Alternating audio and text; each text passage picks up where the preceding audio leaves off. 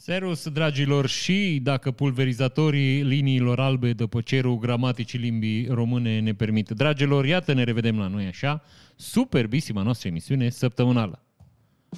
Muzicală. Uh, Înainte să procedem, să sărim, să ne abandonăm, să plonjăm să în, în știrile care ne-au făcut săptămâna mai frumoasă, țin să mulțumesc cetățenilor de pe Patreon. Vă mulțumesc din suflet pentru că sunteți așa de puțini. Glumesc. Vă mulțumesc din suflet pentru tot ce faceți și fără voi această minunată emisiune n-ar fi posibil. Sau ar fi posibil în condiții mai mai puțin tehnice, să zic. Asta. Bun. Ați reținut. Vă mulțumesc din suflet să nu așa plonjăm, sărim, să ne aruncăm, iubita mea, să ne aruncăm în valuri mare. Stihi, asta. Bun. Ce sunt liniile albe? Am, am început, nu știu dacă v-ați prins, că am sărit până la alta, dar nici cam asta ar fi, nici cam aici ar trebui să dați seama că am terminat formula de introducere și sărim, plonjăm, asta. Ce sunt liniile albe de pe cer și cine le pulverizează? Pulverizare. Așa, întrebarea oficială adresată de un deputat exaur. Exaur. Exaur asta poate să fie un, un nume de personaj negativ. Cine e acesta? Este Exaur. Distrugătorul de, de, de lumi. Asta am vrut să zic de creier, dar am zis că... Da.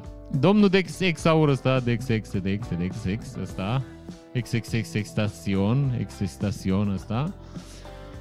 Uh, Eu o să vă arăt, fără să vorbim, știți că noi aici nu ne legăm de numele oamenilor, Doamne ferește, nu facem gesturi din astea improbabile și nici de aspectul lor fizic.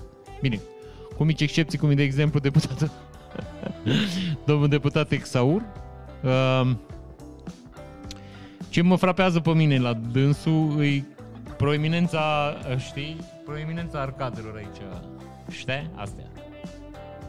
Pare, domnul, pare un, fără, vă repet, fără să încerc să jinesc, onorată instanță, în caz că mântă judecată, seamănă cu oamenii din vechime, știi? Oamenii de acum 6 milioane de ani care aveau partea asta mai proeminentă așa în față și cam același nivel de gândire. Deci,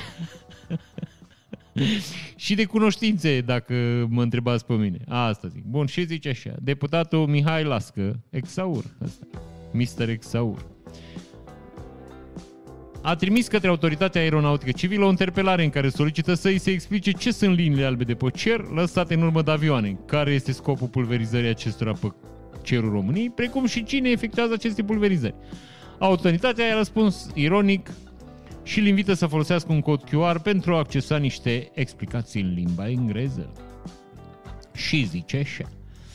Prin prezent în calitate de deputat, cât și membru în Comisia pentru Cercetarea Abuzurilor Corupției și pentru Petiții, online, ca urmare a numeroaselor sesizări din partea cetățenilor României, deci nimeni, practic, da, vă solicit să comunicați următoarele. Mai mulți cetățeni, deci el îi comunică să solicite următoarele. Da, mai mulți cetățeni, asta e solicită. Mi-au trimis înregistrări video cu privire la faptul că pe cer deasupra și în imediată apropierea zonelor în care aceștia locuiesc se aflau foarte multe linii albe cu o lungime considerabilă care persistau ore întregi fără a se disipa în anumite zone cu o putere unde aici este o greșeală în text. Eu vă zic eu că trebuie să aveți încredere în mine. Lipsește aici, că aici zice, uite așa. Fără a se disipa în anumite zone cu o putere deloc neglijabilă, dar în textul oficial cu antetul Parlamentului, da? Zice așa. Fără a se disipa, deși vântul suflă în anumite zone cu o putere deloc nu e așa neglijabilă. Acum că am terminat această investigație jurnalistică, să continuăm. Autoritatea v-a mai zis, l-o lua la, l-o lua la mișto și zice așa. În consecință vă solicit să comunicați dacă aveți cunoștințe despre aceste linii albe de pe cer, ce reprezintă și ce substanțe chimice conțin. Deci, practic, domnule, știți despre ce e vorba? Ați auzit ceva vrăjeală despre ce e vorba.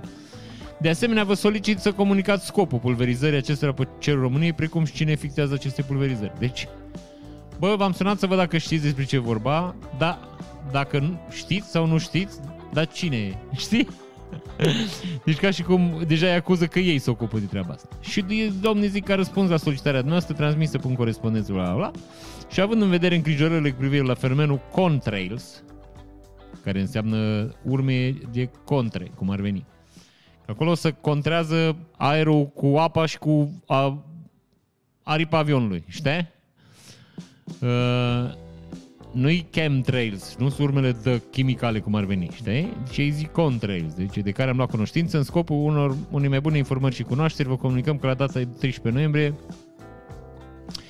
ACR a publicat voluntar pe Facebook o serie de materiale menite să ajute la clarificarea acestui subiect. Aici, din start, din start se poate observa cum oculta mondială și-o da seama că domnul Exaur o să, o să pună întrebări, o să studieze fenomenul și ei dinainte au pregătit acest material. Vezi, Doamne, de la NASA, da? Deci linkuri de la NASA, explicații NASA, care voi știți din start că NASA nu e de încredere că ei nici nu mers pe lună. Da? Deci au pus înainte să întrebe domnul. Deci ei știau exact ce o să se întâmple. Așa e oculta mondială, așa, așa acționează. Da. Și vă mulțumim pentru atenția pe care o acordați în privința îngrijorării, exprim, îngrijorării exprimate de cetățeni.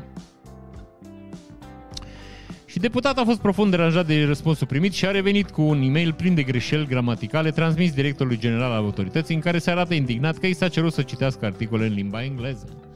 Și zice așa... Domnule director, în România, în caz că n-ați citit articolul 13 din Constituția României, limba oficială este limba română. Deci, practic, aici, dacă avem ceva în engleză, nu putem discuta cu domnul Exaur.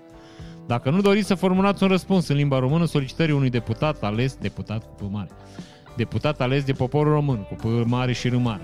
În Parlamentul cu P mare României cu R mare, deci practic toate sunt cu litere mare aici, vă pot trimite o coală de hârtie să vă scrieți demisia în limba română.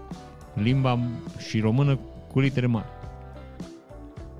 Eu nu, eu nu înțeleg, deci dacă nu doriți să formulați un răspuns, vă pot trimite o coală de hârtie. Deci dacă nu vrea, trimite o coală de hârtie, uh, uh, ok. Și dacă nu vă descurcați, vă trimit un cetățean român să vă ajute, român scris cu râmic aici ma, poporul român să scrie cu P mare și R mare. Cetățeanul român să scrie cu litere mici, să știe asta. Să vă ajute așa zice. Până atunci, scrie iarăși cu litere mari, vă solicit a doua oară, am ridicat un pic tonul să vă dați seama că e scris cu litere mari, să-mi comunicați de urgență. E de urgență, ok. Ce reprezintă linii albe de pe cer, chemtrails și nu contrails și ce substanțe chimice conțin, care este scopul pulverizării acestora pe cerul României, precum și cine efectuează aceste pulverizări. Da. Nu știm dacă eu mai răspund domnului Exaur. Domnul Exaur nu știu dacă a mai primit răspuns, dar aici cam ăsta e nivelul la noi în Parlament. Ăsta, băiatul ăsta se ocupă de legi la noi în țărișoară, nu știu dacă v-ați prins. Deci, în caz că este vreo lege care vă nemulțumește, deci aveți ceva mici, mici, bineînțeles că sunt mici, că nu puteți avea mari probleme cu țărișoara, deci ceva mici, Asta zic. Ceva, nici vă deranjează ceva, oamenii ca domnul Exaur aici de față îți dă vină. Eu v-am zis, eu, eu încă încă sferm convins că ar trebui oamenii care, care acced, care se duc în Parlament și în Senat, ar trebui să dea niște teste moși, de minimă inteligență. Adică să avem jocul ăla cu ai o găletușă cu forme, trebuie să le bași pe niște găurele, știi? Ala, cercul la cerc, steluță la steluța aia, deci să începem cu aia. Uh, nu știu. Din astea, grădii clasa 1, clasa 2, bastona și astea. Deci eu cred că ar trebui să facem asta, că cred că am mai filtra un pic. Am, am fi puțin mai mai feriți de aceste uh, personaje. Voi vă dați seama ce are omul ăsta în minte? Deci vă puteți imagina că sunt oameni care efectiv la vârstă matură, adică om de 40 de ani poate să gândească așa ceva, deci el încă mai, mai crede că dungile ale statului avioane sunt substanțe chimice pulverizate și că de 100 de ani o armată de oameni uh, neprinși și necunoscuți pulverizează în continuu substanțe chimice. Păi dacă la câte avioane zboară, dacă toate avioanele le pulverizează ceva, Monfrere era acoperit, pământul era apă cărdă dacă pulverizau de când zboară avioanele și câte mii de avioane zboară pe ăsta, era mai multă apă decât uscat. Bine, de fapt, nu am Zic, unde e uscat, acum era apă. Eram sub mare. Eram acoperiți de lichide, cum ar veni. De sudor. Înțelegi ce zic? Deci există niște oameni care la 40 de ani ei cred că încă, încă că cineva vrea să ne otrăvească și să pulverizeze din motive care mie îmi scapă chestii pe scenariu. Ah, ok. Asta e nivelul.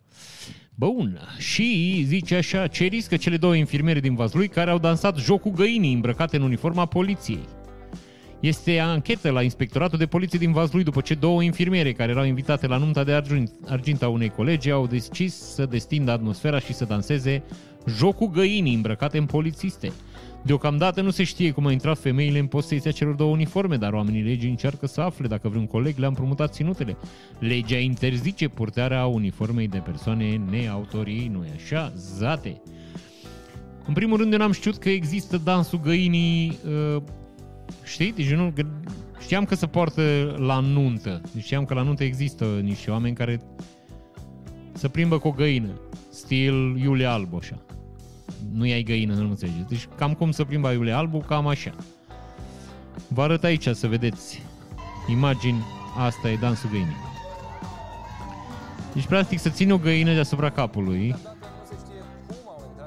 înțelegeți? Să țin o găină deasupra capului și să existe, să execută niște mișcări ciudate, nu știu.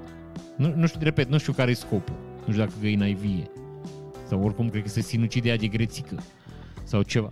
Dar în fine, deci două, două doamne s-au îmbrăcat în uniformă de polițist, ceea ce iarăși, iată, ați aflat că e interzis la noi în țărișoară. Și zice așa.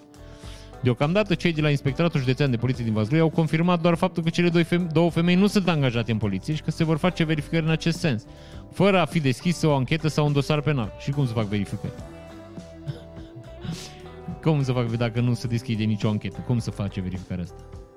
A, Legea spune că este interzis portul unei uniforme sau componente din uniformă de către persoane neautorizate, tocmai din acest motiv să fac respective verificări.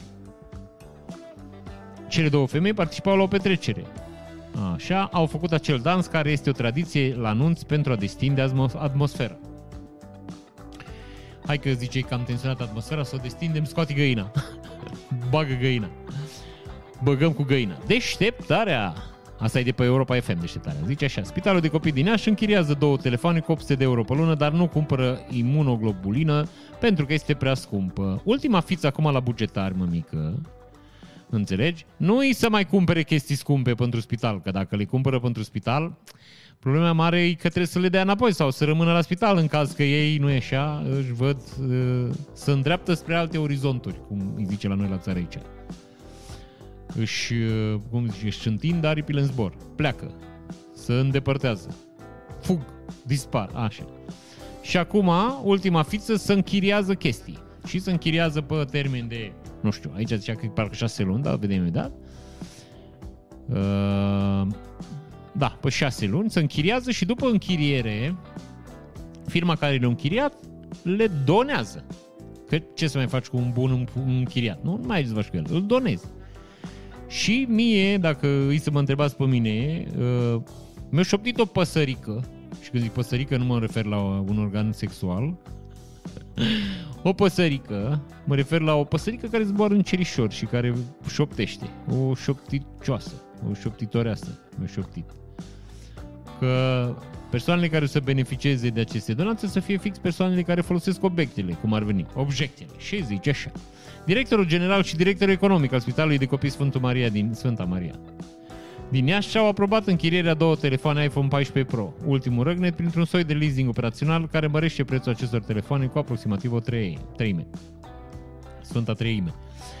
Deci, practic, acum nu se mai cumpără, nu se mai dă șpagă, nu știu, se face închiriere șase luni, mai pun niște bani și firma, mai dă niște bani acolo ca să aibă și firma care le-a dat închirierea să, știi, să trăiască și ei și la revedere Dumbru. Zice așa, telefoanele sunt închiriate cu taxe lunară și vor fi date înapoi la finalul contractului, dar astfel spitalul va plăti în 6 luni pentru cele două iPhone 14 Pro cu o treime mai mult decât dacă le-ar cumpăra de la magazin și nu va rămâne cu ele. Chichirezu! He, he, he! Chichirezu! Hei, hei! E că firma care le-a închiriat le poate dona oricui la finalul celor șase luni, deci inclusiv să le facă cadou celor două șefe care au semnat închirierea, ați înțeles? Bă, ați înțeles? iPhone 14 Pro este un aparat scump, fără nicio îndoială, dar telefoanele pentru cei doi șefi sunt luate cu plata lunară, adică cu aproape 800 de euro pe lună, timp de 6 luni. Deci plătesc pentru ele, cum ar veni, 4800 de euro. Și zice și astfel la, la final, la final, Spitalul va plăti ceva mai mult de 23.000 de lei pe cele două... Nu, Mă gândeam acum că prescurtarea numelui lui Costioniță e Costiță.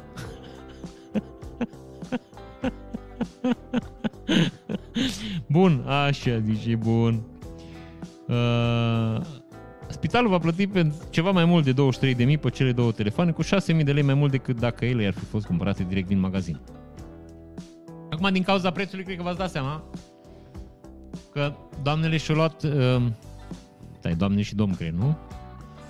Director general și director economic, nu știu. Deci și-au luat cetățenii, da? Și-au luat cea mai scumpă variantă, ăla de un tera. Că iar e bugetar, nu-ți iei 256 de, de giga. Ce? De săraci, telefon de săraci. În iunie, medicii au refuzat să dea... Nu, stai așa. Zicea, acum sunt o mulțime de comentarii de făcut pe marginea acestei întâmplări și sigur că le vom face imediat, dar primul lucru care trebuie observat este că în luna iunie, directorul economic al spitalului, doamna Natalia, deci doamna Natalia, deci una dintre fericitele beneficiare ale noului iPhone dat la suprapreț a refuzat să cumpere imunoglobulină pentru că este prea scumpă și a cerut medicilor să administreze unui copil o doză mai mică pentru a face economii. În iunie, medicii au refuzit, refuzat să dea doza mai mică copilului, iar acesta a fost transferat la spitalul de copii din Galați, care bănuiesc avea. Deci economie maximă. Acum, altă nerămurire, cele două directoare, Alina și Natalia, și-au închiriat una, unele dintre cele mai scumpe modele de iPhone cu memorie de 1 tera. Așa. Zice, diferența între modelul de 128 de giga și cel de 1 tera este de 3300 lei, o grămadă de imunoglobulină. La ce le trebuie șefelor memorie de telefon de 1 tera? Așa. Bun. Potrivit declarației de avere, managerul Alina Belu, Belu, încasează de la Spitalul Sfânta Maria suma de 130.000 de lei anual, ceea ce înseamnă aproximativ 11.000 de lei în fiecare lună. Nu-ți poți lua singur telefon din salariul ăsta, trebuie să folosești banii contribuabililor. Fă! nu scrie așa, am simțit o nevoie să completez. Șup, șup, șup, șup, șup. Și zice, la sfârșitul La sfârșitul lunii martie 2021, Spitalul de Copii a achiziționat direct de la una dintre marile companii de telefonie mobilă un pachet de servicii de telefonie mobilă pentru un an de zile cu o valoare estimată de aproximativ 4.000 de euro, adică și-au cumpărat doamnele două telefoane iPhone 12 Red. Asta se face cu banii publici, mon frere. Asta, deci în caz că vă întrebați, sau în caz că mai aveați dubii, sau poate trăiți într-o țară unde oamenii se comportă normal când îți puși să administreze bani publici și nu să-i fure și să-și cumpere telefoane. Aia vă zic că asta e numai Asta e cherry on top, știi? Asta e numai vârfulețul, e numai ce vedem din ce se întâmplă. Vă dați seama că dacă așa fac cu telefoanele, gândiți-vă că fac la fel cu toate chestiile care uh, cumpărate în spitale. Deci absolut tot ce se cumpără în spitale, fiți siguri că trece în mânuța dânselor. Băiatul, a, altă știre asta, băiatul care, stai, trebuie să punem un stinger aici, știi? Nu știu dacă se aude. Tu ești soarele meu, nu se aude. A, în fel, n-are nicio importanță. Baba, ia, ia. E soarele meu! Asta zic. Tu. Băiatul care a incendiat în decembrie 2021 un bloc din Constanța a fost condamnat. Ce pedeapsă a primit? Adolescentul care în urmă cu aproape un an a incendiat un bloc în Constanța, lăsând pe drumul zeci de familie, a fost condamnat. Magistrații judecătorii au decis că minorul să fie internat într-un centru de detenție pentru 3 ani și 4 luni. Știți că atunci au ars 90 de apartamente și 37 de mașini. Au fost fan și de fapt pe prunc pe copil îl văzuseră că uh, o aprins o canistră cu benzină în parcarea respectivului bloc. Și de acolo s-a dezlănțuit uh, Armagedonul. Uh, nu vă mai ard, nu, mă mai, nu vă mai frig, nu vă mai perpelesc, nu vă mai țin pe jar cum ar veni. Numai un pic. Că era aici, undeva scrie și ce pedeapsă a primit.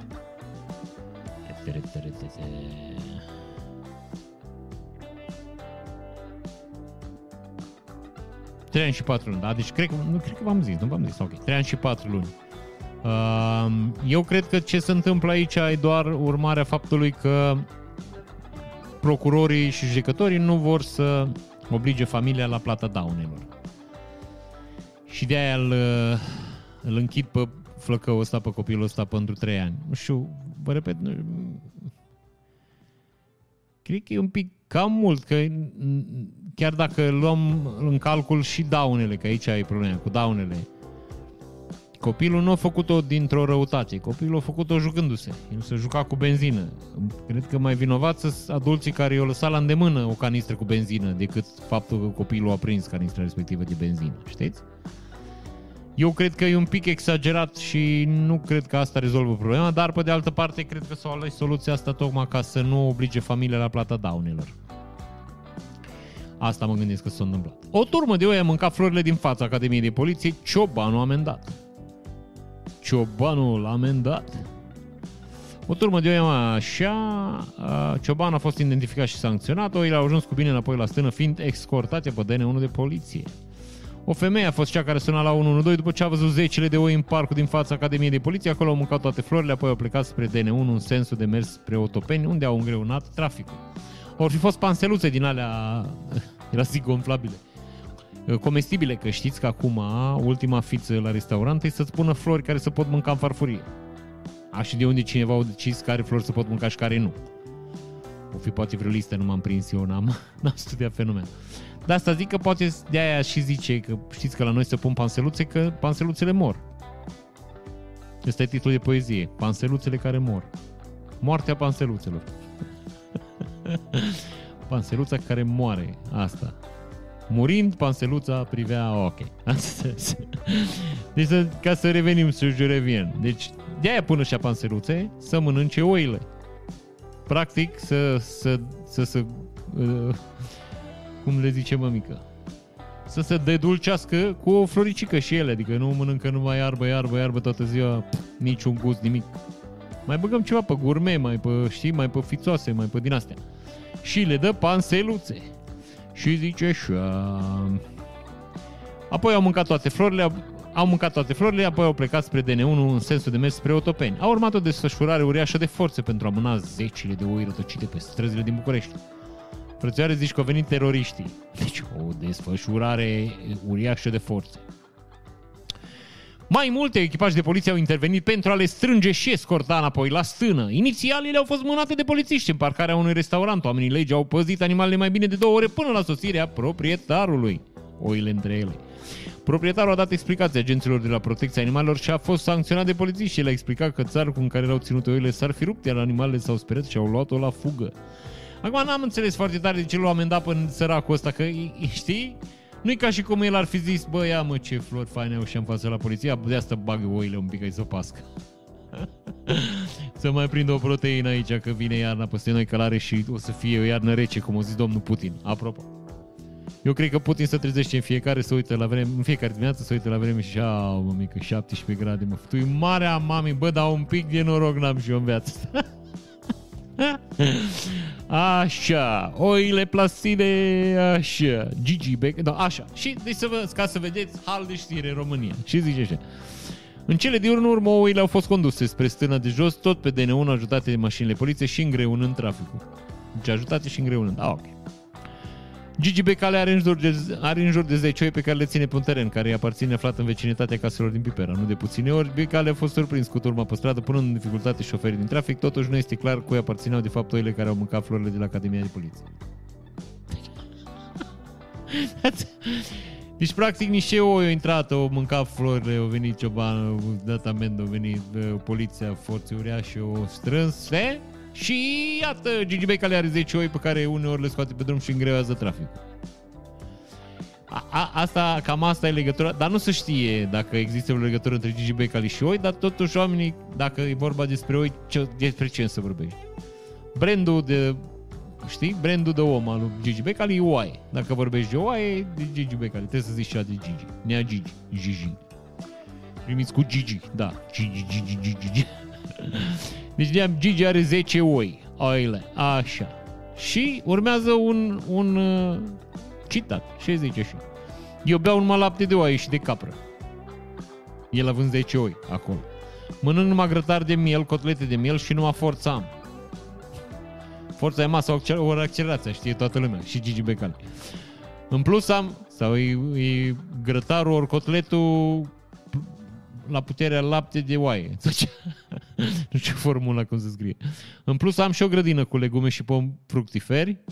Până la urmă tot în pă- pământ ajungi. Asta, deci toate chestiile legate au sărit la Gigi Becali, moartea uh, moartea între noi, toți murim Așa, nu avem niciun scop în viață. Mâncăm pe electronice, computere? Nu, tot pământ ajungi. Nu cultiv, nu mănânci. Eu când sunt supărat mă retrag între oile mele și mă liniștesc, zice Gigi într-un interviu. Așa. Zilnic stau jumătate de oră și mă uit la ele cum pasc zilnic. Asta e bucurie, nu? Eu nu vând oile, le dau cadou. Am 150 de oi, dar am bucurie. Pentru mine e mai mare bucurie când văd cum pasc oile jumătate de oră decât un milion de euro. Pentru mine e mai mare bucurie când văd cum pasc oile jumătate de oră decât un milion de euro. Pentru mine e mai mare bucurie când văd cum pasc oile jumătate de oră decât un milion de euro. Am simțit nevoia să sublinez asta, da? Aș vrea să câștig milionul, dar dacă l-aș câștiga, nu am bucurie cum am bucurie când pasc oile. Eu zic să sărim la altă știre că cine știe în ce direcție mai au asta dacă oile o pasca Gigi Becali milion de euro asta. Ciucă și Ciolacu au uitat să le pe ministrul apărării la fabrica de blindate. Fabrica de blindate. Am crezut că l-anunță domnul președinte Ciolacu. Premierul Nicolae Ciucă și președintele Camerei Deputației Marcel Ciolacu au mers la fabrica de vehicule blindate Iveco de la Petrești, fără nou ministru al, al apărării Angel Tilver. Angel Radios. Liderul PNL a, modificat, a motivat absența spunând că a crezut că pe ministrul va anunța liderul PSD, care la rândul lui a crezut că deținătorul portofoliului apărării a fost invitat de premier. Ăștia, ăștia Zlolec și Bolec, mămică, deci cel puțin în, în politica românească eu încă n-am văzut aștept, încă, încă n-am văzut doi cetățeni care să se poată sincroniza să facă ceva cum trebuie, mă.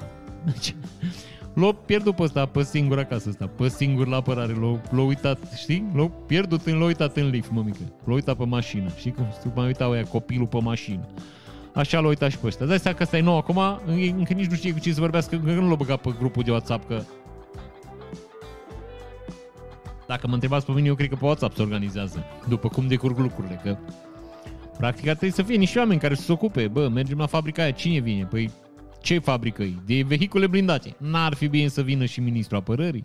Zic că practic cu dânsul, știi? No, merge Nea Ciolacu să vadă care e treaba vrăjeală și merge Ciuciucă ăsta.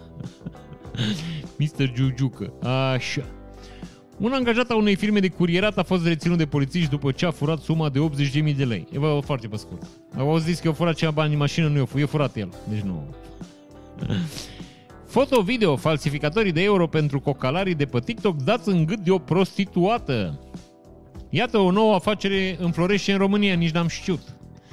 Și o tânără din Oradea, concubinul și mama ei au fost arestați preventiv marți după ce s-a descoperit că fabricau bagnote false, euro, dolar și lei. Hei, hei, hei, euro, dolar și lei! pe care le vindeau la o cincime din valoarea lor reală pe site-uri de mică publicitate. Afacerea a picat după ce o prostituată a reclamat că a fost plătită cu bani falși, titrează jurnaliștii de la Ibi Horean. Din start aici simt o perturbare în forță, mămică. Cum să îți dă, cine îți dă o cincime din bani pe bani falși? Adică vine unul și îți dă, dau un exemplu, vreau un milion de lei falși și îți dau 200 mii pe niște hârtii care le fac în tipografie cu 14 lei Există cineva de pe, în afară de domnul Exaur care ar putea să creadă așa ceva? Banii falși ăștia pentru butaforie, pentru teatru, pentru să vând la kill. Deci, vă spun 100% că să vând la kill, că am avut tipografie și și noi am făcut pentru o scenă de teatru, am făcut niște bani falși, falși. Nu erau falși, că scria pe ei că nu-s bani. Dar pe scenă nu se vedea că scrie că sunt falși, știi? că recuzită.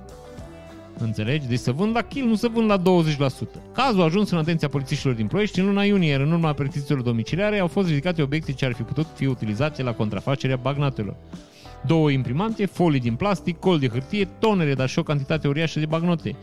22 de, 222 de mii de euro în bagnote 10, 20, 50, 100, 200, 500, 540 de dolari, așa și 1.161 de milioane de miliarde de forinți, adică 14 lei. Că nu mai știu cât e forint acum. Banii erau vânduți în mare parte pe Olx. OLX, cum zice la noi la țară, așa. Care e căzuită pentru filmări pe TikTok, YouTube, Facebook, Instagram, la unele postări fiind menționat expres că nu au valoare monetară, elemente de siguranță și nu pot fi folosite pe post de bagnote reale. Hai, real. Bun, deci ați înțeles ce vorbim aici? Niște băieți fac bani falși și îi vând pe OLX pentru alți băieți care fac TikTok și să laudă câți bani au. E un pic putre de vișina, știi? Prețul era la o cincime din valoarea reală. da, sigur. Iar cumpărătorii foloseau bagnotele pentru plata unor bunuri și servicii. De astfel, a și picat, de astfel așa a și picat afacerea. Deci, iar cumpărătorii foloseau bagnotele pentru plata unor bunuri și servicii. De astfel, așa a și picat afacerea potrivit ziare.com, căci o prostituată a reclamat la poliție că unul dintre clienții săi a plătit-o cu bani farși, iar acesta, luat la întrebări, a dezvăluit sursa banc notelor. Deci unul la mână, câtă minte trebuie să ai...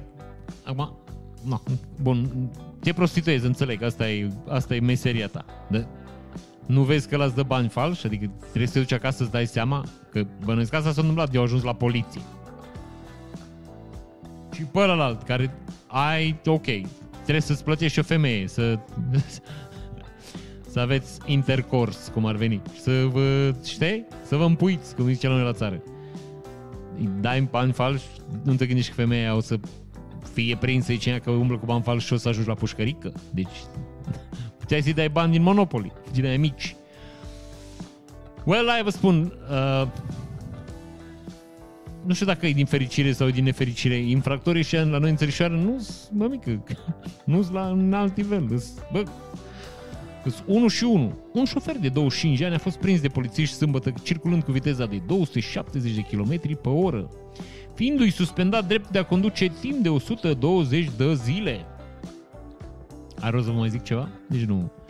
Conducătorul autoturismului, un arădean de 25 de ani, a fost sancționat contravențional cu amendă de 1305 lei și fiindu-i suspendat drept de a conduce pentru o perioadă de 120 de zile. Mie mi se pare puțin, nu? 1300 lei. Bă, mai ia cu somnic, bă, ce se întâmplă aici? Hoboseală. Presa din Franța scrie despre condițiile proaste în care sunt nevoiți să stea soldații francezi în România. Acuzații vin și din partea unor politicieni de stânga de la Paris, la doar câteva zile după ce baza militară de la Cincu, care dăpostește peste 600 de soldați francezi, a fost inaugurată. Soldaților noștri le este fric și au stomacul gol. Eu v-am mai zis, am vorbit despre știrea asta, că v-am explicat. Francezii nu, nu s-au adaptat la mediu aici. Aici e asta, zic, aici e survivor of the fittest. Știi, deci trăiește cel mai adaptat mediului. Aici nu-i dai șpagă. N-ai nicio șansă să trăiești, mă mică. Deci aici mori. Mori ca curca în gard. Cum le curc, domnule gard. Să înțeleagă și vorbitorii de limbă franceză. Așa. Cum era uh, nu vă mai zic. De zice așa, Liliana Nicolae, care a stat de vorbă cu domnul primar al comunei Cincu, Sorin Suciu, SS, prescurtat. Sunt probleme la rețeaua de apă, așa se plâng francezii. Și zice dânsul. Rețeaua de apă este nouă, de 10 ani, cu analizele la zi. Da? Deci cum să fie probleme cu apă? Bine, baza NATO nu e legată la apă. Înțelegi? Baza NATO care se creează acum, li se aduce apă la cisternă. La baza NATO. Ah, ok. Asta. Se aduce apă de la cisternă de la Agnita, de la o firmă. Urmează să fie și baza racordată. Deci, rețeaua de apă de la Comuna 5 e nouă, de 10 ani. Cu analizele la zi, baza NATO nu e legată la apă. Deci, nu sunt probleme cu apa, că, bă, analizele sunt la zi. Deci, dar deocamdată nu suntem în fază de proiect, în studiu de fezabilitate. Nu se zice nimic de ce cu stomacul gol. Dracu gol. Iată, dracu și stomacul gol. Bun, l-a prins pe băiatul ăla de la poștă, în caz că ați lipsit pe planetății, că știți băiatul ăla care fura 280 de mii, care și-a luat rucsăcelul și-a plecat în lume, că el nu mai, nu mai rezistă la poștă, și o stat de s-o distrat un pic cu bănuții. Și l-au prins băieții, l-au... El, am impresia că omul chiar a crezut că scapă. O cheltui 40.000 de lei din bani, o mare parte din ei i-o dat pe acatiste și pe rugăciuni. Deci, practic, s-a dus la biserică să se roage și a plătit un popă să se roage să nu-l prindă Gaia. Gaia l-a prins a doua zi. Deci aici, ca să vedeți cât de eficientă e ruga. Ruga, ruga. O femeie care a vrut să angajeze la Curtea de Conturi a României avea diplomă falsă de licență și este audiată de autorități. Bine, Acum nu mai o fost, zic, audiată. Și zice așa, percheziții la proprietățile unei femei cercetată pentru șelăciune, uz de fals și fals în declarații, conform procurorilor, pentru a se angaja la Curtea de Conturi a României, Matei Luminița. E Matei nu e familie a prezentat o diplomă de licență falsificată. Ea este audiată acum la sediul Direcției de Investigare a Criminalității Economice. Folosindu-se de, această, de aceeași diplomă falsificată, femeia a ocupat anterior funcția de șef serviciu financiar contabil într-o instituție publică locală specializată în ocrotirea și protecția copilului. Protecția copilului la noi în pericol. A fost prinsă când am vrut să angajeze la Curtea de Conturi în funcția de auditor public extern. Dacă rămânea să protejeze copiii, nu o prindea nimeni niciodată. To the children. De asemenea, ea a omis să-și treacă în declarația de avere șapte imobile. Șapte, șapte poartă în casă. Deci femeia avea șapte căși, cum ar veni, pe care a uitat Sanchi a uitat să și le treagă în declarația de avere. Nu știu dacă o să pățească cea că nu nimic, da. Aici nu-i frumos că a uitat, că putea să și le treacă și nu-i făcea nimeni nimic. Bun. Și avem să faci autostradă, știți. Avem autostradă să rupe țara. Și zice așa.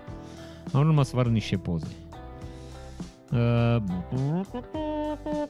zice autostrada planificată Târgu Mureș, Iași, Unghieni. Da? Să face autostradă. Autostrada, îi uitați-vă dungulița asta roșie. Sexy, de aici. Da? Deci asta e autostrada. Și ce vedeți aici? Haotismele astea colorate. Vezi aici să vede un movaliu așa puțin. Aici e alb, aici e verge, roșu, halabastru, galben, verge, diverse culori, da?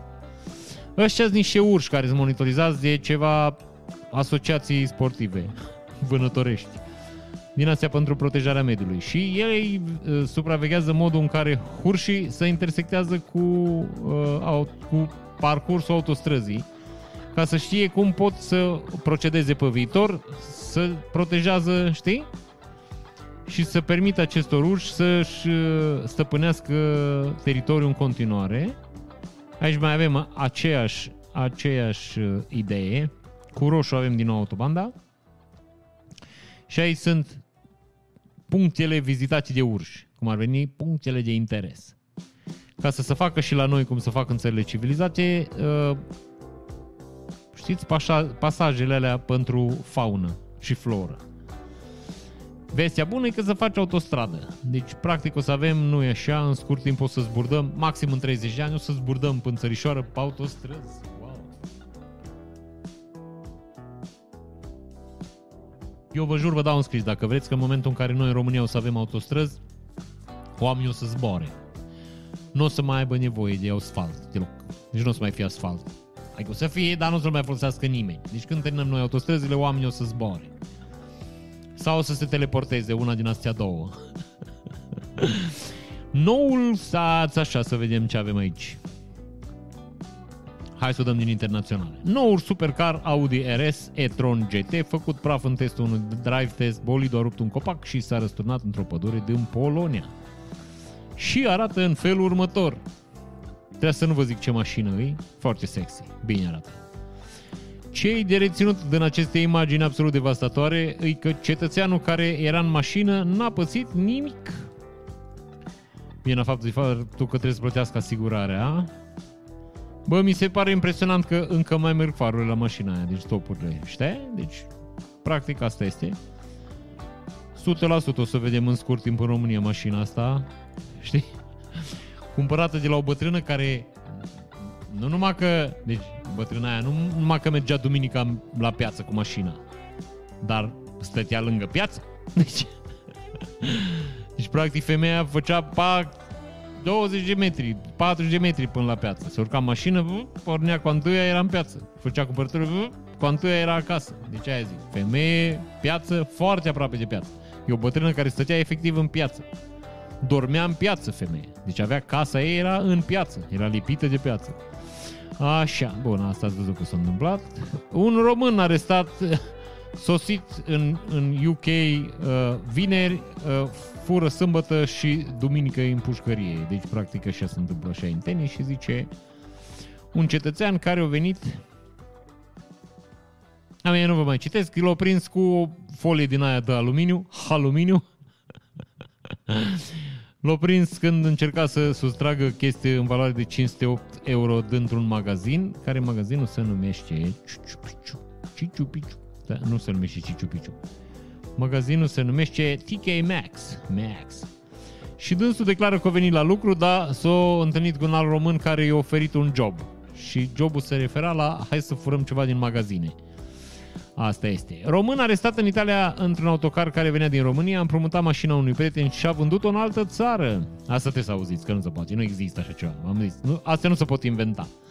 Un bărbat român în vârstă de 37 ani care călătorea la bordul unui autocar ce venea din România și tocmai intrase în Italia din Slovenia a fost arestat de carabinierii din localitatea Duino Aurisino. Provincia Trieste, care au descoperit că pe numele individului există un mandat de arestare. Potrivit Rai News, în urmă cu 5 ani, naționalul nostru a împrumutat mașina unui prieten și nu i-a mai returnat-o niciodată. Aflându-se la acea vreme în orașul italian Bergamo din Lombardia, românul de 37 de ani a cerut prietenului său să-i împrumute mașina nouă nouță pe care și-o cumpărase spunând că are nevoie de ea pentru a se a putea căra cu ușurință sacoșele cumpărături de la supermarket până acasă. A trecut o zi, însă și prietenul generos n-a mai primit înapoi mașina, motiv pentru care l-a contactat pe bărbatul român și a cerut explicații. Acesta a justificat că mai are de făcut cumpărături. Așa, și practic a fugit în Franța, unde a vândut mașina. Da, reclama la poliție, dosar penal și la intrare în peninsula autocar a fost tras pe dreapta de carabinieri. Nu știu ce le zice carabinieri, au carabină? De ce le zice carabinieri? Carabinieri. Așa, iar pasagerii au fost controlați. Oamenii legii descoperind românul de 37 de ani l-a căutat de 5 ani de justiția italiană. Infractorul a fost închis și va rămâne închis până la judecarea cazului. Așa. Un falsificator de documente din Spania a făcut lui Brad Pitt buletin românesc. Ai chiar așa, da? Un cetățean leton considerat de autoritățile din mai multe țări drept cel mai talentat falsificator de documente din Europa a fost arestat săptămâna aceasta în Spania. Era dat în urmărire de autoritățile din țara natală după ce a reușit să evadeze în urmă cu un an, reușind să ajungă în Spania cu identitate falsă unde și-a continuat activitatea. Păi el făcând acte false, îți dai seama că a ajuns cu identitate falsă. A, nu vă mai citesc. E Așa. Avea câte o soție în China, Germania și Letonia și cu cel puțin una dintre ele are și copii. Pe toate le sprijinea financiar. Ele stăteau așa un pic într-o dungă, trebuiau să fie sprijinite. Dar altceva am vrut să vă citesc.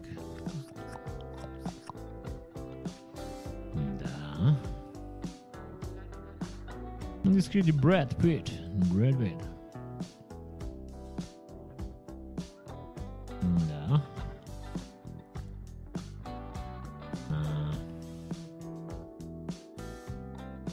În fine, nu găsesc unde. A, uite așa. Agenții spanioli au găsit în casă 10.150 de euro și 86 documente false, din care 8 pe numele său. În catalogul pe care îl prezenta clienților erau documente de identitate din România, Franța și Letonia, cu numele și fotografia autorului, actorului Brad Pitt. Așa. Și clienții îl contactau pe Telegram, pe Telegram sau prin Dark Web. Well, well, well. Pe Dark Web și plăteau sume cuprinse între 500 și 800 de euro pentru fiecare document. Profilul cumpărătorilor era foarte variat, de la persoane care nu aveau permis și doreau să conducă, la migranți ilegali care vreau să devină legali, bănuiesc, care doreau să rămână în Europa sau infractori dați în urmărire, dați în gât. Ștefan ne dă prins. Așa. Viața bate orice scenariu, carabinierii au descins peste echipa lui Denzel Washington la filmările The Equalizer 3 și zice droguri pe platoul noului film The Equalizer, filmat în Amalfi. Filmul are în distribuție pe Denzel, doi angajați ai firmei de catering reținuți să închetă în urma decesului responsabilului de catering. Deci băieții care făceau catering aveau și coca. Ce doriți? Cafea avem? Ce aveți? Avem ceai, avem cafea, avem cocă, avem o, un speedo din astea Bun, zice, producția în care joacă Denzel este filmată de câteva săptămâni pe coasta italiană. Doi angajați ai firmei de catering, doi bărbați de 33, respectiv 43, asupra cărora au fost găsite o cantitate mare de droge. În timpul verificărilor efectuate în camerele operatorilor, recuzitorilor, inginerilor, forțele de ordine au găsit 120 de grame de cocaină și 4.000 de euro în bagnote.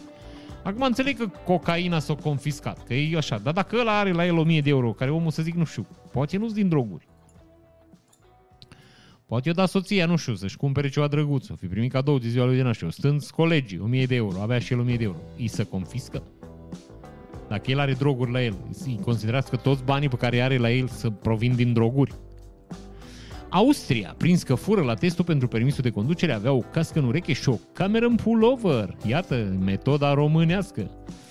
Un cetățean, da la la la la la la la la, dați așa.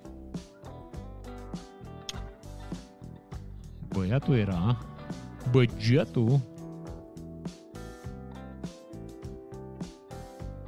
Da, nu știu ce zic, scrisese undeva. Deci în timp ce era la examen, uh, examinatorul observa casca, un sirian în vârstă de 21 de ani din Graț. Și zăpoli să observa casca și l-a percheziționat și în jacheta așa era ascuns o minicameră, inclusiv un emițător și o baterie. Bărbatul a făcut mărturisire completă, așa, ofertantul a anunțat examene care fusese deja încheiate cu succes în diferite țări europene. Tânărul de 21 de ani a plătit câteva mii de euro pentru fraudă, însă va fi incul, nu așa, pat. În urma unor indicii, tânărul de 23 de ani din Viena a fost identificat, un tânăr de 23 de ani din Viena a fost identificat ca fiind actorul principal. În rolul principal, actor secundar. Asta zic, îți dai seama că deja poți să te duci în orice țară, dai anunț la mica publicitate, te instalezi într-un van în fața poliției și faci banul gros. Un român din Italia și-a găsit Mercedes-ul dezmembrat în parcare, i-au furat piese de peste 14.000 de euro.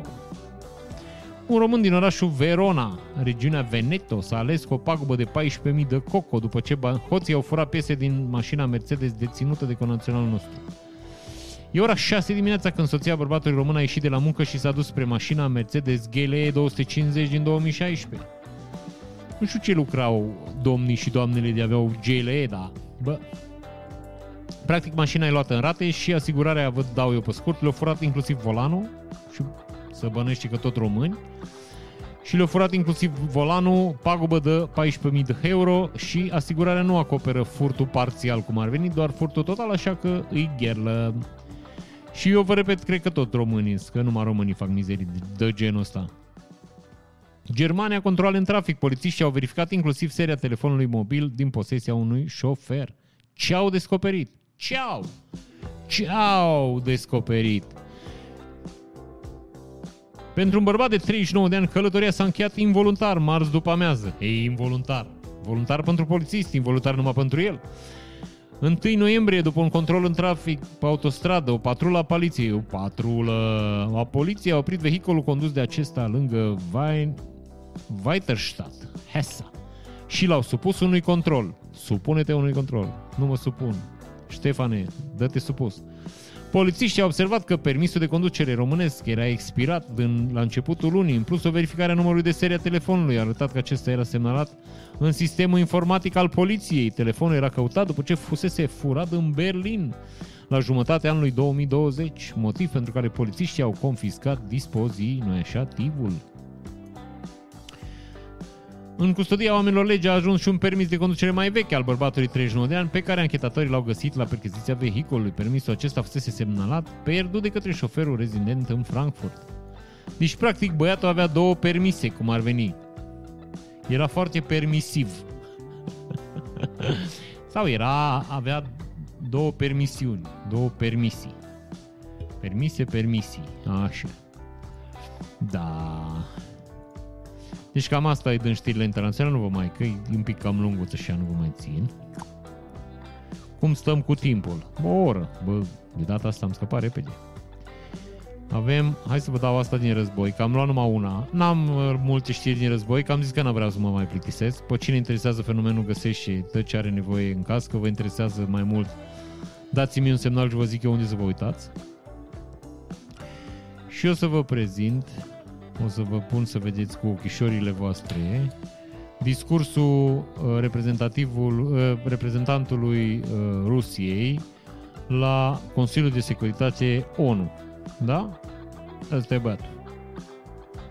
Înainte să procedem, uitați-vă cum îi stau ochelarii și uitați-vă la băiatul ăsta, freza asta, dacă vă uitați la freza, la băiatul ăsta brune din dreapta aici. Cu un stânga, cum vă uitați voi, da? Deci freza asta pe care o vedeți aici se obține foarte greu, de obicei după două perechi de palme. Deci că asta e freză de un bătut. Na, n-ai cum să obții efectul ăsta de fleoșteal așa, de... din niciun fel de instrument care ar putea uh, aranja părul. Deci îți repet, ăsta numai din pălmi îl face. Din sudoarea palmelor, cum ar veni. Dragi colegi, sunt reprezentantul permanent al Rusiei la uh, ONU și mă cheamă Nebeniza Nebenzia Hai mă mică pornește. Уважаемые коллеги, я Așa. пред России в Совбезе ООН, э, в Совбезе ООН, Небензя. Vorbește și un На pic în прошлом scârbic așa. заседании уже докладывал о том, Așa, что și la ultima întâlnire v-am spus laboratorii despre analizau laboratoarele Ucraina. Uite-l pe ăsta din stânga, da? Care, laboratoarele ilegale din Ucraina, care cresc uh, țânțari modificați genetic. Ща медіс поперечиться має, ща... Також обнаружені противотанкові гніди, балістичні матриці, ударні скалопендри, а також диверсионно-разведывательные блоки. Субверсивші дівчат інтерес. Dacă vă uitați, mi-e și greu să citesc ce zice omul ăsta. на Бахмутском направлении. Да. В этой же лаборатории был создан cred că v-ați prins că e la mișto, nu? Deci, cred că v-ați bunghit că, că e vrăjală, însă nu? N-aș vrea să-mi scrieți, bă, frățică, dar vezi că băiatul ăsta nu lucrează la... Știi? Bă, ok. Bun, hai să procedem la lucrurile care ne ar pe noi mai rău. Avem o nouă, o nouă zonă, o, o nouă rubrică care se numește Nino Nino. Și la rubrica Nino Nino o avem astăzi. Urmează o conspirație mondială, să știți. Nino Nino Crocodino. Scoteți-vă de acum, Mințile din duceți-vă la cap. toate bancomatele, goliți bancomatele. Începeți să vă scoateți toți banii din bănci. Eu, în calitate de senator al României, Scrie o doamnă, vă cumpărați solicit totul cu bani. românilor, Scoteți-vă toți banii din bănci. Începeți Stana să Aurica plătiți zice, cu respect cash. pentru toții. Este prima lovitură pe care puteți să o dați Nu avem un Vlad mondiale. Țepe și pe lângă Castel. Deci, mămică, să înțelegeți ce se întâmplă aici. Oculta mondială are planul să scoată, o să vă explic imediat că există, de ce există explicație aici. Este un domn pe care eu până acum nu l-am, uh, nu l-am uh, remarcat, pe care îl cheamă, stați așa și nu mișcați, Cezar Ionașcu, zice așa. Nu știu, zice că îl urmăresc 70.000 de oameni pe Facebook și are 30.000 de urmăritori pe TikTok. Știți ce e și mai frumos decât extragerea banilor din piață și dispariția monedei, așa cum o știți? Stați așa. Da, nu, că aveam și video cu el. Oare nu e aici? Unde ești tu? Ba, e aici. În fine. Costioniță, care v-am zis, prescutarea numelui Costioniței Costiță, da? Deci el e, și el e în această mișcare. Iată-l. Costi Ioniță, cunoscutul interpret și producător de muzică de petrecere, a stârnit un val de reacții după ce a postat un videoclip pe TikTok în care și-a îndemnat fanii să plătească doar cu cash. Acesta susține că banii vor fi scoși treptat din circulație, moment în care toată populația va fi controlată. Costi Ioniță are peste 364.000 de urmăritori doar pe TikTok. Aia zic. scot bani cash de la bancomat. O să vă zic de ce. Fraților, e foarte important să plătim cash. Atât cât mai putem zilele acestea, pentru că urmează o chestie foarte interesantă. Deci faptul că se întâmplă chestia asta, pentru mine e un semnal clar că oamenii ăștia sunt plătiți de cineva să facă mizeria asta. E absolut imposibil, trei minți absolut iluminate, deci Costioniță, a, să nu, cum să zic eu, nu-l vorbesc de rău pe Costioniță, cântărețul sau compozitorul. Îl vorbesc de rău pe Costioniță, dementul, care uh, lansează niște afirmații total gratuite și fără nicio bază. Înțelegi? Că, iarăși vă zic, uh, dacă oculta mondială vrea să distrugă banii și tu vii cu bani cash, oculta mondială poate să zică nu-ți primezi banii cash, că n-au nicio valoare. Deci poți să, practic, să... Adică, nu poți să încerci, dar să te ștergi cu ei la fund, înțelegi? Știți ce zic eu? Deci dacă oculta mondială vrea să dispară banii de pe planetă și tu te bani, duci cu bani cash, știi? Tu vrei să plătești cu cash. Dacă oculta mondială are așa multă putere și poate să facă să discu- dispară banii de pe planetă, poate să zică, da, ok, banii de hârtie nu au nicio valoare. Ține-ți acasă, înțelegi? Dar faptul că doamna Dodoașcă, doamna Șoșoacă și Cristioniță și mai este un băiat care am baia că de aia pornisem. Este un băiat care... Stați așa. Pare mai mic am poze. Normal, pentru că pozele sunt făcute cu obiecte Da, wide, așa că sunt s-o, trecute- s-o pornit domnul Nicu Ben de aici să ne explice ceva. Și mai era un băiat că pe ăsta am vrut, asta, ăsta am vrut să vi-l arăt. Ăsta, ăsta se bagă mai adânc în problemă. Da, deci ia uite aici. Ia, ia de aici. Dori pe TikTok. Știți ce e și mai frumos decât... Uh, Extragerea banilor din piață și dispariția monedei. dispariția monedei așa cum o știm. Prin pârghia creată artificial de creșterea prețurilor facturilor. Prețului facturilor. Că noile CBDC-uri, Central Bank Digital Currency, Deci monede digitale emise de băncile centrale, CBDC. foarte curând, N-am, care n-am, vor n-am veni și eu ca o plan. salvare a neputinței oamenilor de a-și plăti facturi. Două, Deci- maxim trei luni. Practic asta se întâmplă, noi nu o să ne putem facturile, nu o să ne putem plăti facturile, băncile o să emită CBDC și după aia o să se întâmple controlul populației de oculta mondială, care nu știm cum o să facă, practic. Dar dacă ai bani cash, nu o să poți fi controlat, că e firul ăla din bani, ăla împiedică controlul. Nu mai te controlează dacă știi, ești de necontrolat. Bun, și zice așa, înmormântare fără decedat la Vaslui, s-a mâncat și pomana. Deci, practic, vă zic pe scurt că n-are rost să intrăm în detalii. Un băiat a decedat și statul și primăria i-o... Statul. Satul. Și primăria i-a organizat uh, mormântarea că era băiat de treabă. Era Giugiuc. Știi? Era băiat de comitet, cum îi zice aici la noi la țară, și în timp ce îi organizau ei și îl mormântau, îl plângeau, îl jeleau și mâncau sarmale și beau horincă pe sama lui și-o dat seama că nu l-au extras de la morgă. De la unde de la morgă nu putea fi extras, că n-avea rude. Așa că oamenii au consumat în liniște, pioșenie și tăcere, bucatele și alcoolul pus la dispoziție primărie și de unisăteni, după care s-au îndreptat fiecare spre locuințele din dotare. Asta am vrut să vă zic. Deci avem mormântare fără cetățeanul de la locul faptei și, uh, iarăși, pentru premiile Darwin avem, nu e așa, pe băiatul ăsta, care și-o luat niște cărămizi să-și facă și el o căsuță și le cară, iată, nu e așa, ad labam, cum ar veni, cu mânuțele dânsului. Eu nu știu... Eu vă repet, eu nu știu câtă minte poate să aibă un om să-și pună un... un... Îți dai seama ce se întâmplă la o, la o frână bruscă, că pleacă paletul cu porbagaj, cu plafon, cu nu știu, cu transmisie, cu puntea spate. Dă-ți să duc acolo. Ce dai de-a dura, mă, mică cozi. Eu nu știu. Deci câtă minte poți să ai? Câtă fizică poți să nu știi? De-aia nu-i bine, mă, în copilărie să fugi de la fizică. Vezi? De-aia. Deci asta, asta e problema. Stați așa că mă menționează cineva în comentarii pe Facebook aici de 10 minute. Ah. Stați că trebuie să-i răspund că nu pot.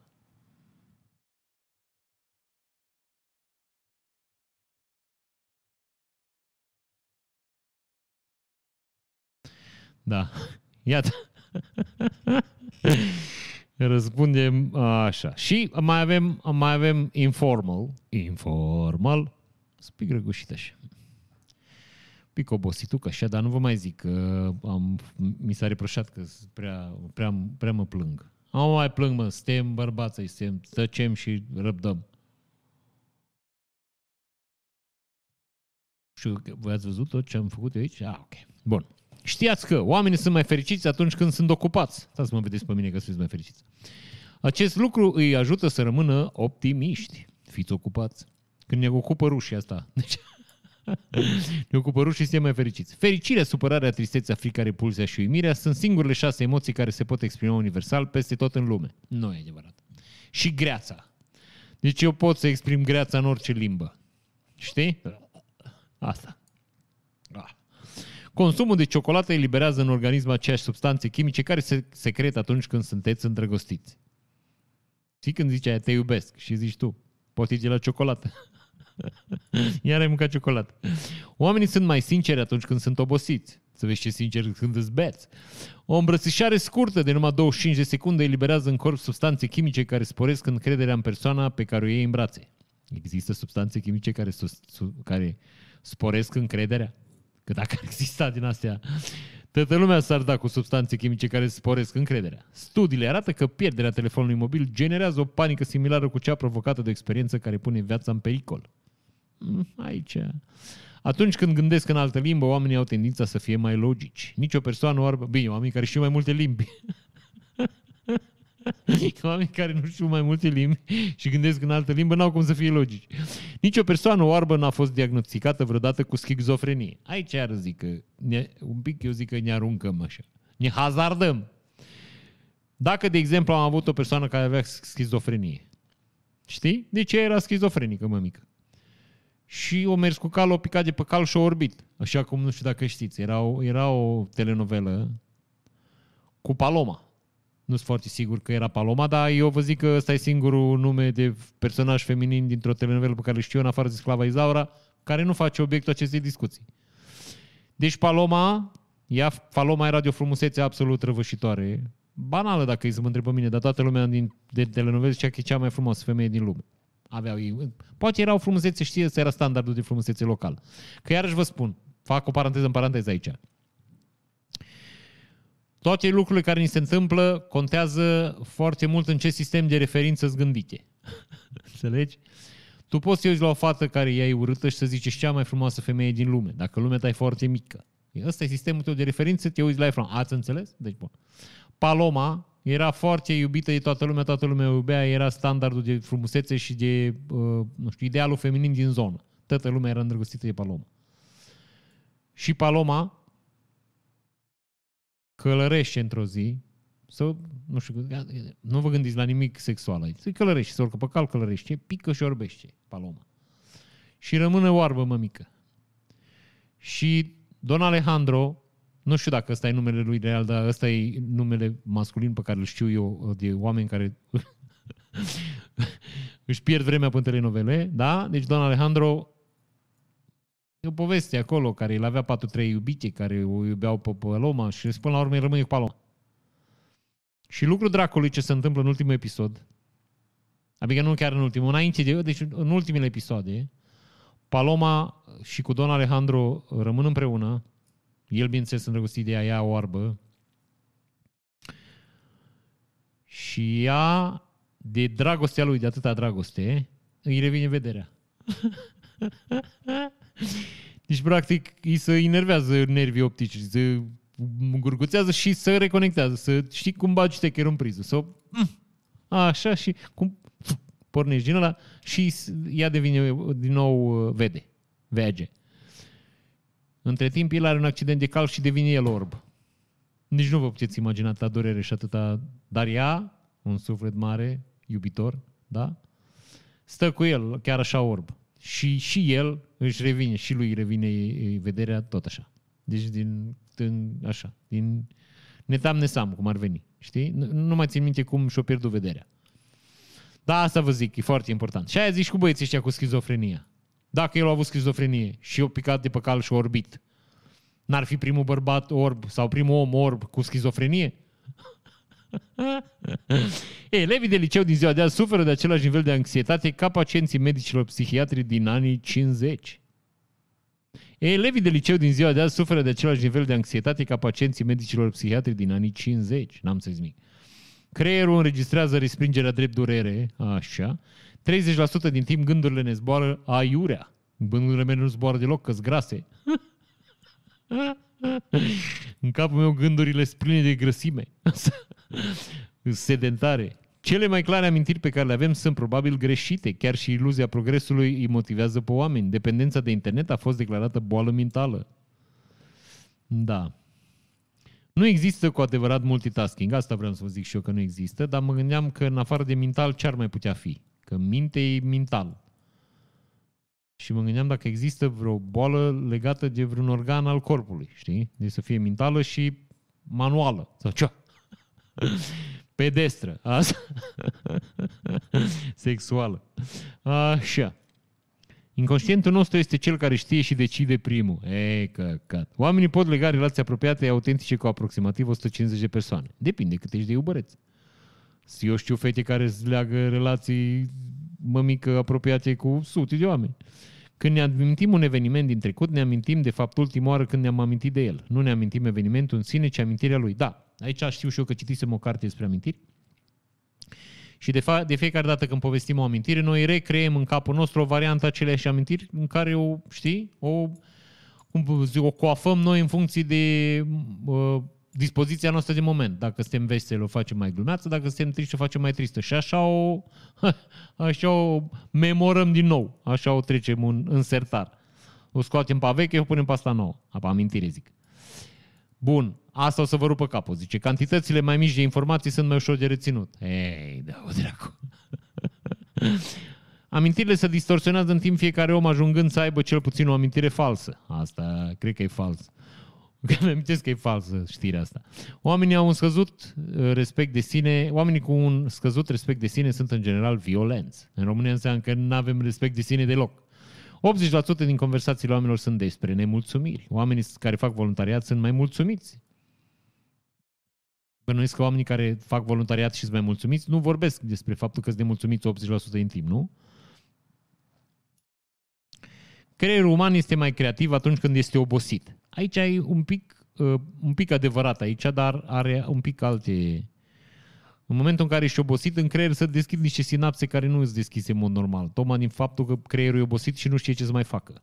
Și relațiile interumane sunt mai benefice pentru sănătate decât sportul. Deci decât să faceți mișcare, sport, natură, sănătate, mai bine stați între oameni. Pizza Hut. Am terminat cu astea. Pizza Hut a livrat pizza pe stația internațională din spațiu. Costul total fiind peste un milion de dolari. Ei uh, dețin recordul pentru cea mai uh, înalt, cea mai, livrarea de pizza la cea mai mare altitudine. Bun. Iată că un producător de echipamente pentru agricultură și construcții, GCB, JCB, JCB, nu știu cum se citește exact, JCB anunță motoare pe hidrogen. Iată, nu că ar conta, o chestie pe care scrie H2. Deci, practic, o să avem motoare de tractoare pe hidrogen.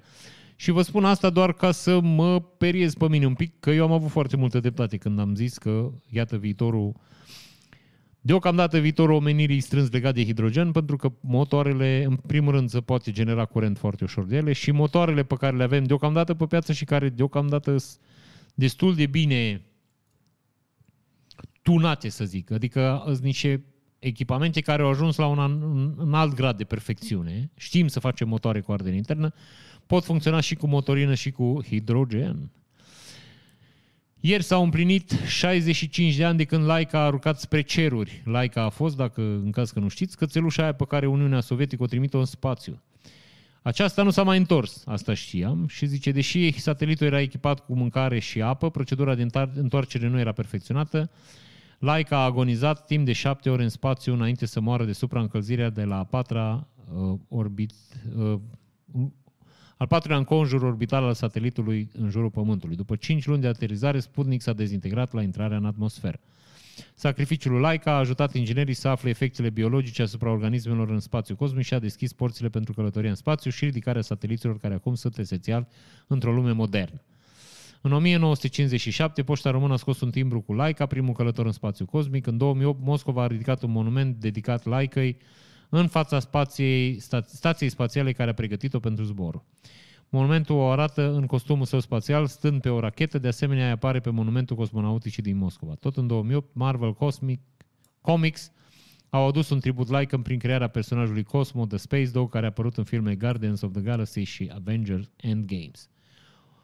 Asta zic. Stai că vrem să văd. Nu ia ce. Asta e viața. Se la vii. Da, dând nefericire, like a muri. Uh, o să vi-l arăt pe Mr. Arthur Fisher, pe care sigur nu-l știți. Domnul Arthur Fisher e băiatul care a inventat diblurile care se bagă în păreți. Și ăsta e diblurile, nu-i mărime reală. deci nu domnul Arthur Fisher nu e așa de mic ca pe lângă un diblu. Are un diblu mai mare în brațe, cum ar veni, Și îl ține așa cum țin, dacă știți, la turci sunt uh, șaurmele alea de două kg la care le zice baby. așa o duci în casă că se rupe. N-ai cum să o duci altfel. Așa ar ține domnul Arthur Fisher diblu cum ar veni. Cum ar veni? Bun. Zice așa. Există orașe, există metropole și Tokyo. La ultima, la ultima strigare în Tokyo existau 37,8 milioane de cetățeni. Așa arată, nu e așa, mă mică, Tokyo. Chestiile astea care sunt aici sunt străduțe, oameni, căsuțe, bloculețe, ca să înțelegeți despre ce vorbim aici. Este cea mai mare aglomerare urbană. Era greu să fie aglomerare rurală. Ia, o să vă prezint în continuare modelul de pătuț pentru copil din anii 1960 pentru mașină și care arăta în halul următor. Da? Și care se monta în spatele mașinii unde era, nu e așa mai călduț, pentru că pe vremea respectivă mașinile aveau motor în spate și pe lângă asta zice, să zice, nu știm dacă e adevărat sau nu, că um, că copilul era ajutat să doarmă de faptul că motorul vibra. Vibrează și motorul. Bun. Astronauții chinezi de pe stația spațială Tiangong vor efectua un experiment de reproducere în spațiu folosind maimuțe. Eu aici n-am înțeles. Să mulțesc ei cu malmuțe, să mulțesc maimuțele între ele, nu? Prind o maimuță ei și arată, știi? Deja nu am înțeles. Zhang Lu, cercetător la Academia Chineză de Științe din Beijing, a declarat că experimentul va fi efectuat în Ventian, cel mai mare modul al spației, stației spațiale, care este utilizat în principal pentru experimentele în științele vieții. Îți dai seama când intră acolo și zicea ce miroase? A... De maimuță. Știi? Deci aia zic că nu... Bun, și cam atât și din știrile foarte drăguțe de pe ziua de astăzi și hai să vă mai dau dăm fanii și să ne despărțim prieteni. Mă, o emisiune scurtă astăzi. Bun, hai să vedem. Asta eu v-am mai dat 100%, stați să închid fereștile care se tăt așa. Asta am mai dat 100%, dar e absolut gorgeous și absolut de neratat băiatul ăsta, care e foarte convins că poate să țină cu mâna un motor electric, care e hăd mare, dacă e 7 kW. Dă-i drumul! Hop! Hai de una, hai de două, hai de trei, să-i dai, bă, de mai tăbă data. Hai mă, mica, hai ce te mă coțin, mă, dar ce are, mă? Hopa! Bun, hai să, să plonjăm. Așa. La la la, la la la la la. Ăsta, ăsta iarăși drăguțel așa. Și e motivul pentru care oamenii mari nu trebuie să joace în parcul de distracții. Uite-te la mine. Hop! Deci ați înțeles? S-a lovit la cum ar veni instalația aici. Bun. Avem o veveriță. Riță, riță, veveriță. Riță, riță, veveriță. Veverița stă, așa ca Marilyn Monroe, pe gura de aer, pe aparatul de, pe pompa de căldură și șede, iată, nu e așa, să se răcorește și dânsa. Foarte sexy. Îți dai seama dacă altă veveriță stă și se uită la veverița asta cum stă acolo Ce gânduri perverse poate să capă, treacă pe capul ăla de veveriță? Bun. Avem o, o imagine cu tante ne dați și nouă mingea. Zice, asta este acoperișul unei școli. Iată-mă un frer ce e acolo. Ama, dacă mă întrebați pe mine, eu cred că era concurs care dă mingea pe școală. Aici nu era niciun fel de concurs, hai să jucăm ceva. Era, ce facem de seară? Mergem și dăm cu mingea pe școală. Bun. Tra la la la la la la la. O să vă arăt că exact asta vă aveați nevoie. O să vă arăt un hamster. Știți bancul ăla cu hamsterul? Când era un băiat care avea 35 de ani, gras, obez, păr ciufulit, chel, în chiloți, chiloții rupți în cur, bineînțeles, într-o garsonieră plină de cutii de pizza, mizerie, pungi de firma aia care vinde pui, KFC, sticle de cola, frățioare, pachete de țigări pe jos și sună cineva la ușă. Își deschide asta ușa în chilot, scărpinându-se, repet, în fund și în fața lui moartea. Și zice, eu sunt moartea. Bine, eu sunt moartea.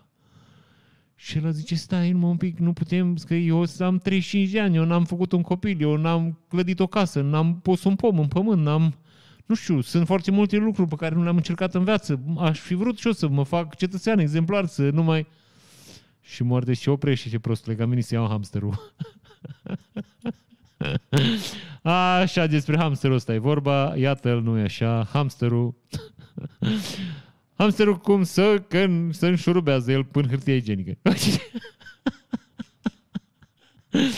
Mi se... cum merge el cu tubul ăla? Bă, uite-te la el. O, uite-te la el cum vai să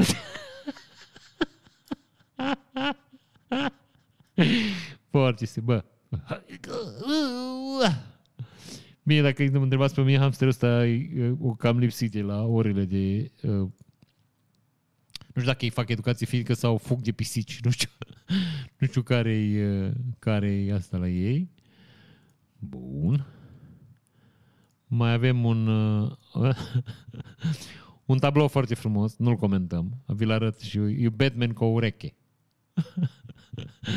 și sub uh, masca de Batman e un pictor celebru.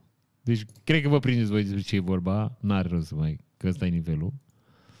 Așa, avem o cugetare maximă, doamna Mariana Stănică, care e și dezamăgită de viață și de soartă în general. Vă las să vedeți și pe dânsa și zice așa. Toare trec și vin. Adică toate trec și vin. Dar un, sing, un singur lucru nu se mai întoarce, reîntoarcerea. Bă, toate trec și vin, dar întoarcerea nu se mai reîntoarce, bă. Asta zic. Bun, avem un băiat care nu merge la lucru și o să vedeți de ce nu merge la lucru, că e foarte drăguț. Hai, titi la meu. Încă l-am forțat prea tare și mâncat iarbă rece. Cam calul bolnav. Ce s-a întâmplat? E răcit.